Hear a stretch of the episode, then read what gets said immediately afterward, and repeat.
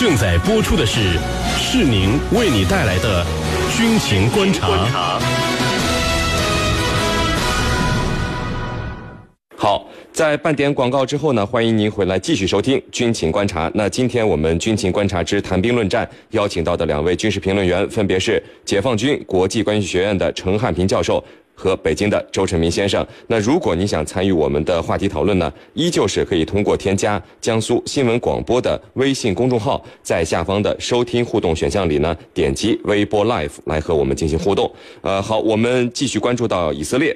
经过近十个月的谈判以后，美国和以色列呢是终于达成了新的军事援助协议，并且呢是在近日签署了协议。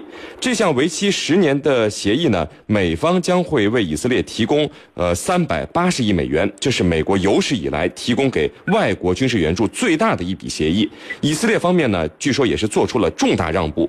那美国为什么要军事援助以色列？以色列获得这笔巨大的军事援助款项以后，又可以做些什么？我们继续来关注到这个消息。呃，陈明啊，十年，你看美国提供给以色列三百八十亿美元，那以色列呢，据说是答应不会再要求新增其他的资金，也不能再把这笔钱花在自己国家的国防公司上，只能来购买美国制造的武器。那也就是说，美国人给以色列军事援助的这笔钱，就是让他来买自己的武器的。为什么美国要做这样的事情呢？呃，首先我们应该看到，那个未来十年很有可能是以色列空军大规模装备 F 三十五的这么一个过程。那么我们知道，实际上以色列在 F 三十五的这个项目中还是呃出了一个比较大的力气的。那么目前的话，它也可能会啊在第一批装备这个 F 三十五的战斗机。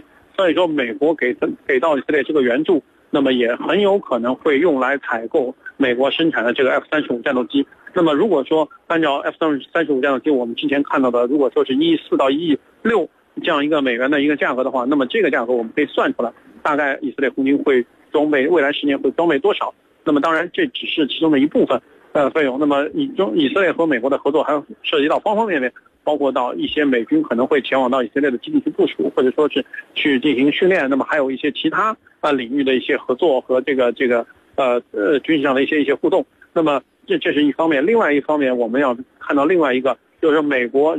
提出这么大笔数额的一个军事援助，依然是会呃，就说明是依然是以色列是美国在中东的最大的一个防务的合作方，甚至是是美国和以色列的关系依然是美国中东政策一个基石。那么这个呃，看来这这样一个事情应该得到了美国上下啊，无论是军界还是政界的一个一致的一个认同。因为我们知道之前这个呃以以色列如果没有得到美国的军事上的援助，那么很有可能在这个第四次中东战争之后的几次。冲突中，可能这个国家就就就就要不行了。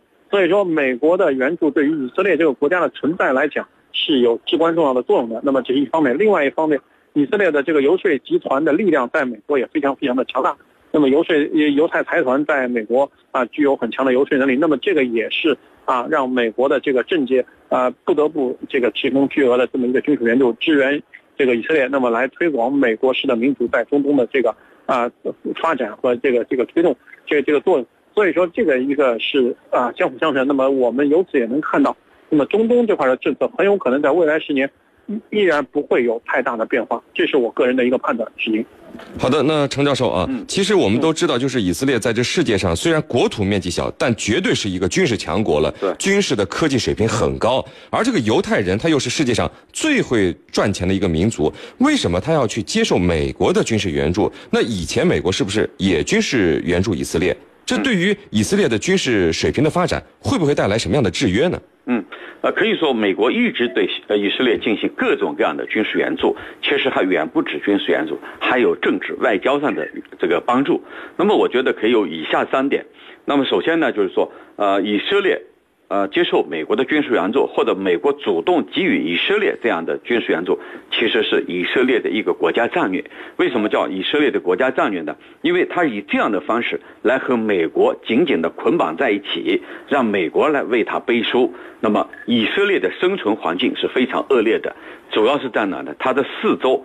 放眼四周，全是敌对的国家，全是不同宗教的国家。有些国家就一心要把以色列从地球上抹掉，像伊朗就曾经，呃，伊朗的前总统内贾德就曾经说过要把以色列从地球上给抹掉。所以它的生存的环境是非常复杂的，它需要有一个大国来为他背书，来对他进行支撑。那么这个大国就是美国。美国在政治、外交、道义上都对他进行帮助，尤其是在每当联合国通过有关制裁以色列或者指责以色列的这样的决议的时候，美国总会站起来投否决票。那么第二呢，就是美国的核心阶层，刚才。这个陈明也讲了，他有很多犹太裔，在他的权力高层有很多犹太裔，这些犹太裔的影响，他的势力是非常大的。正是这些势力，来主宰了美国的政策，必须向以色列倾斜，对以色列进行各种各样的军事援助，来提升以色列抗压的这种能力。那么第三个呢，就是我们知道，啊，无论是以色列还是美国，那么他们都明白和美国的这种。武器合作，或者说接受美国的这种武器援助，对美国来说可以确保肥水不流外人田，因为他拿这笔钱去购买美国的武器装备，那么美国当然放心了。那么同时呢，美国还觉得在中东有这样一个，像刚才陈明讲的，有这样一个民主的样板来推销他的美国的价值观，所以呢，对双方来说，它是一个双赢的结果。主持人。好的，那陈明啊，我记得就是前不久有这个黑客入侵美国前国务卿鲍威尔的私人邮件，并且大批公开了这个电邮的内容。其中一封这个二零一五年的邮件就说，以色列拥有两百枚核弹，这是鲍威尔在这个邮件中向民主党的资金的捐助者透露的。说就算伊朗最终成功制造一枚核弹，也不能使用，因为以色列已经拥有了两百枚核弹。而且全部瞄准伊朗。那这个美国对于以色列的这个军事援助之前，这些邮件内容被泄露，你觉得这之间会不会有什么样的关联？就是你怎么看鲍威尔关于以色列核武器泄露的这个情况呢？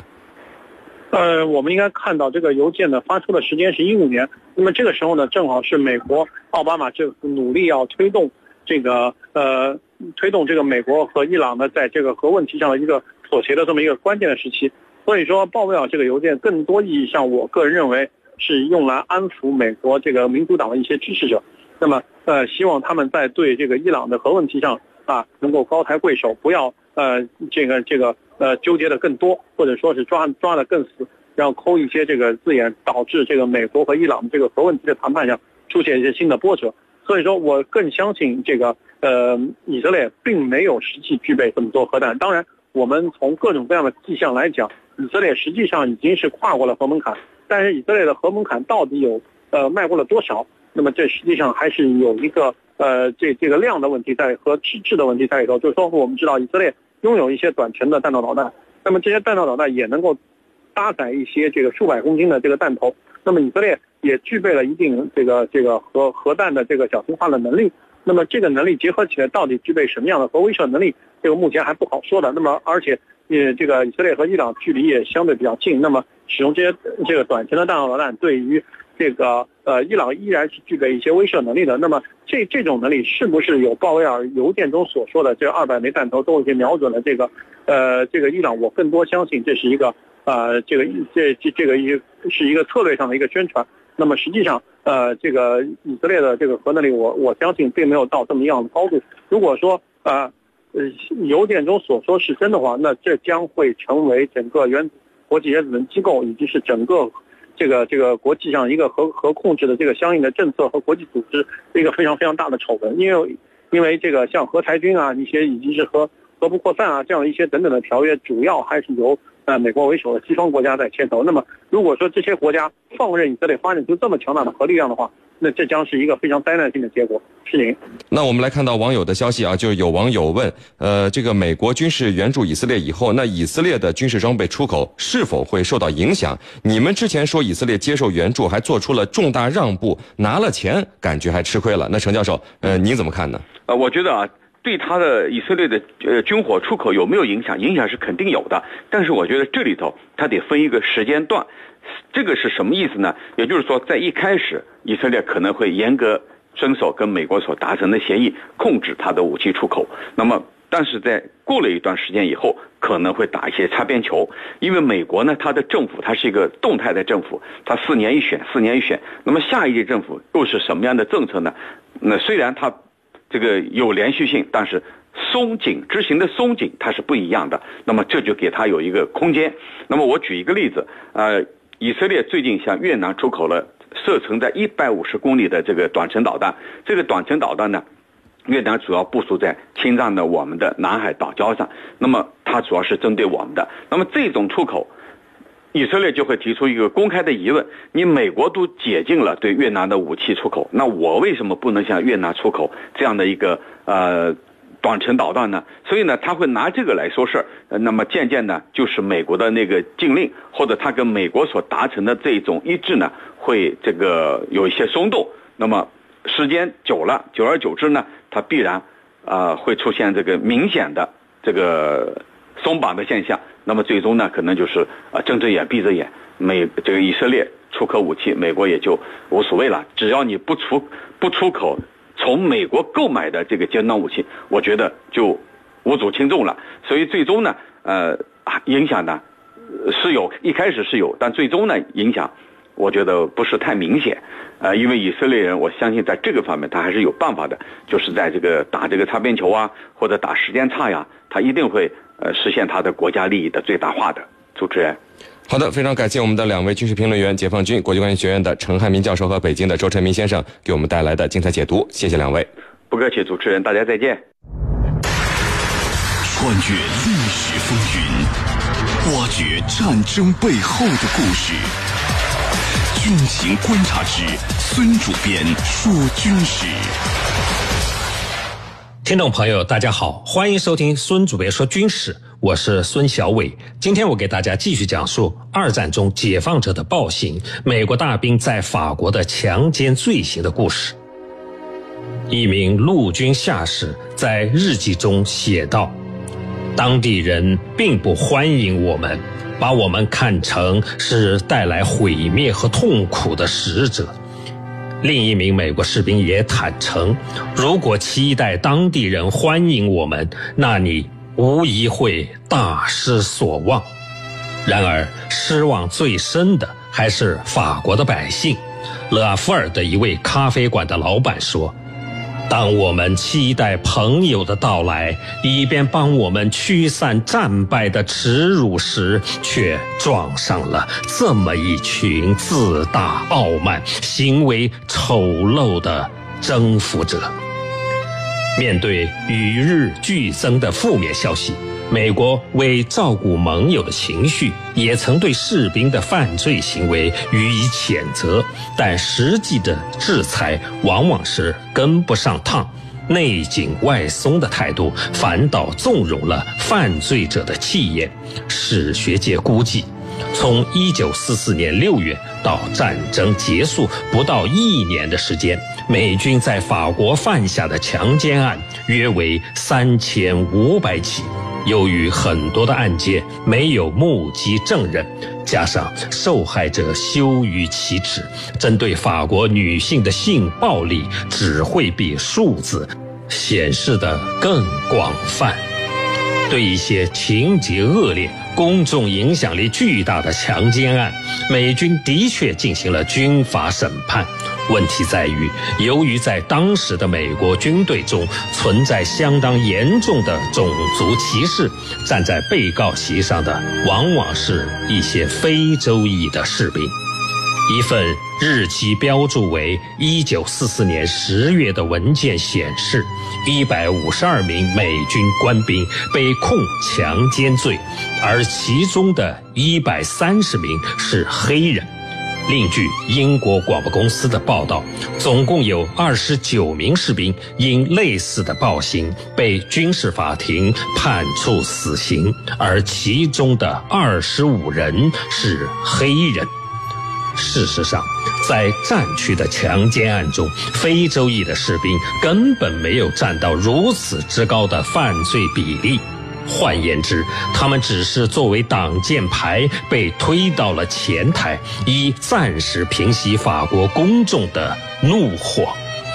罗伯茨对此有自己的看法。他注意到，美军并不严肃对待公共舆论的谴责，很大程度上是因为他们觉得平常法国人也经常公开的交欢。而自己这样做只不过是入乡随俗罢了。与此相关，媒体的战时报道所发挥的作用也值得玩味儿。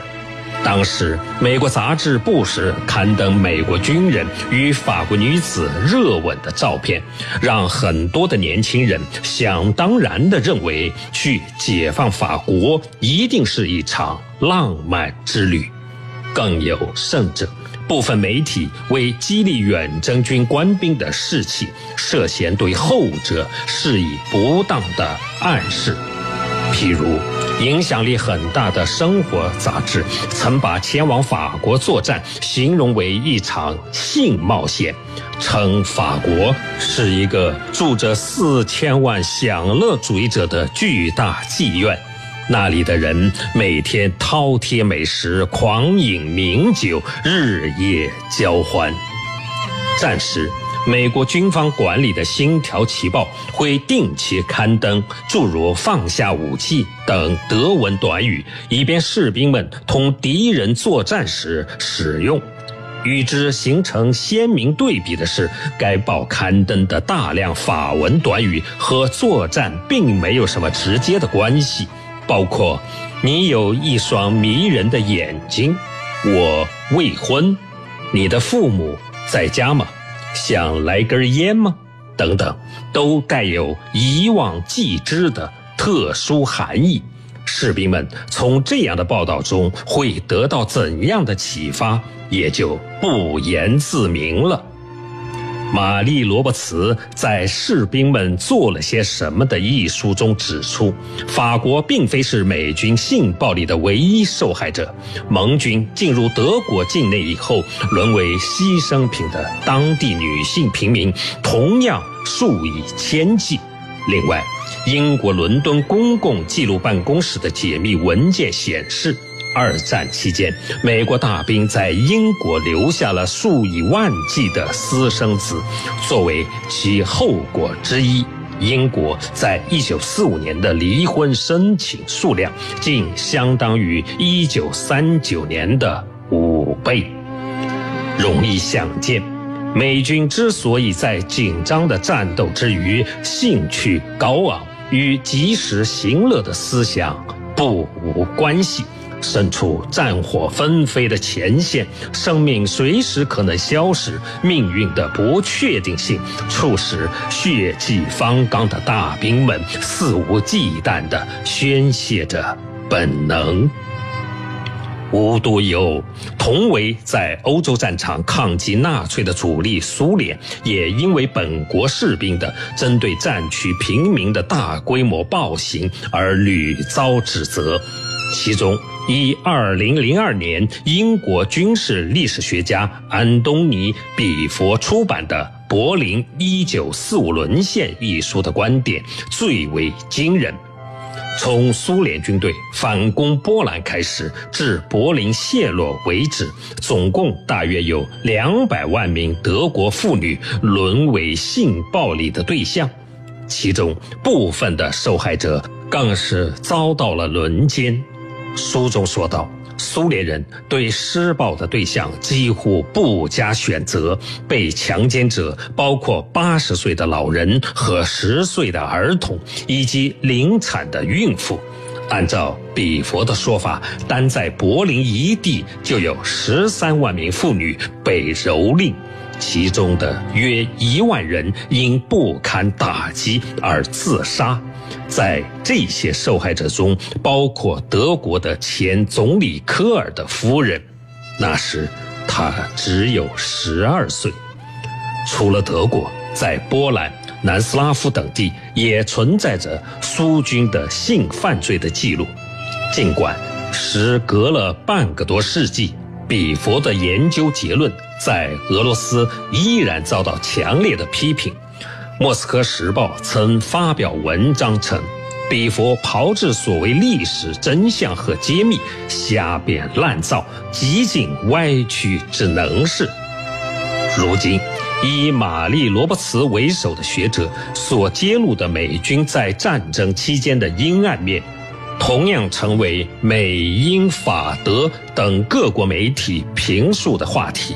尽管这段往事无法改变反法西斯战争的性质，但在孰是孰非的争论中，历史的复杂性得到了展现，也会有更多的人在厌倦之余会想起“兵者，凶器也，圣人不得已而用之”这句古话。战争从来就没有绝对的赢家，受害最深的往往是参战各方的平民百姓。好，今天的孙主编说军事就说到这儿，我是孙小伟，直击世界风云，军情观察。好的，因为时间的关系呢，今天的军情观察到这里就结束了。是您代表编辑赵晨，感谢您的收听。如果您需要和我们交流，可以通过九三七军情观察的微信公众号和我们联系讨论。更多新闻敬请关注江苏广播网 vogs 点 cn 或微博、微信户关注江苏广播和江苏新闻广播。我们下期节目再会。我们迈出的每一步，也许并不远。一步步前行，永不停歇，总能最快到达现场。我就在现场为你。那根据当时的目击者说呢？